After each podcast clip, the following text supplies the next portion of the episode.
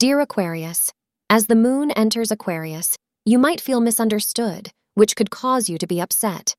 If you want to avoid being misunderstood, make an effort to communicate clearly and thoughtfully. If these misunderstandings are causing you some frustration, don't worry. They are only temporary. It may be beneficial to seek advice from a trusted friend or family member, according to astrologers.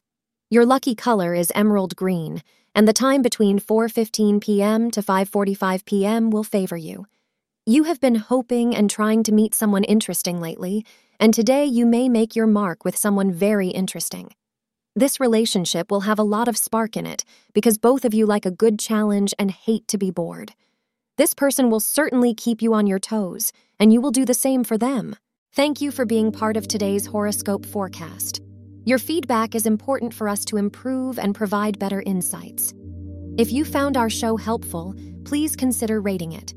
For an uninterrupted, ad free experience, simply click the link in the description. Your support helps us to continue creating valuable content. Thank you for being here and see you tomorrow.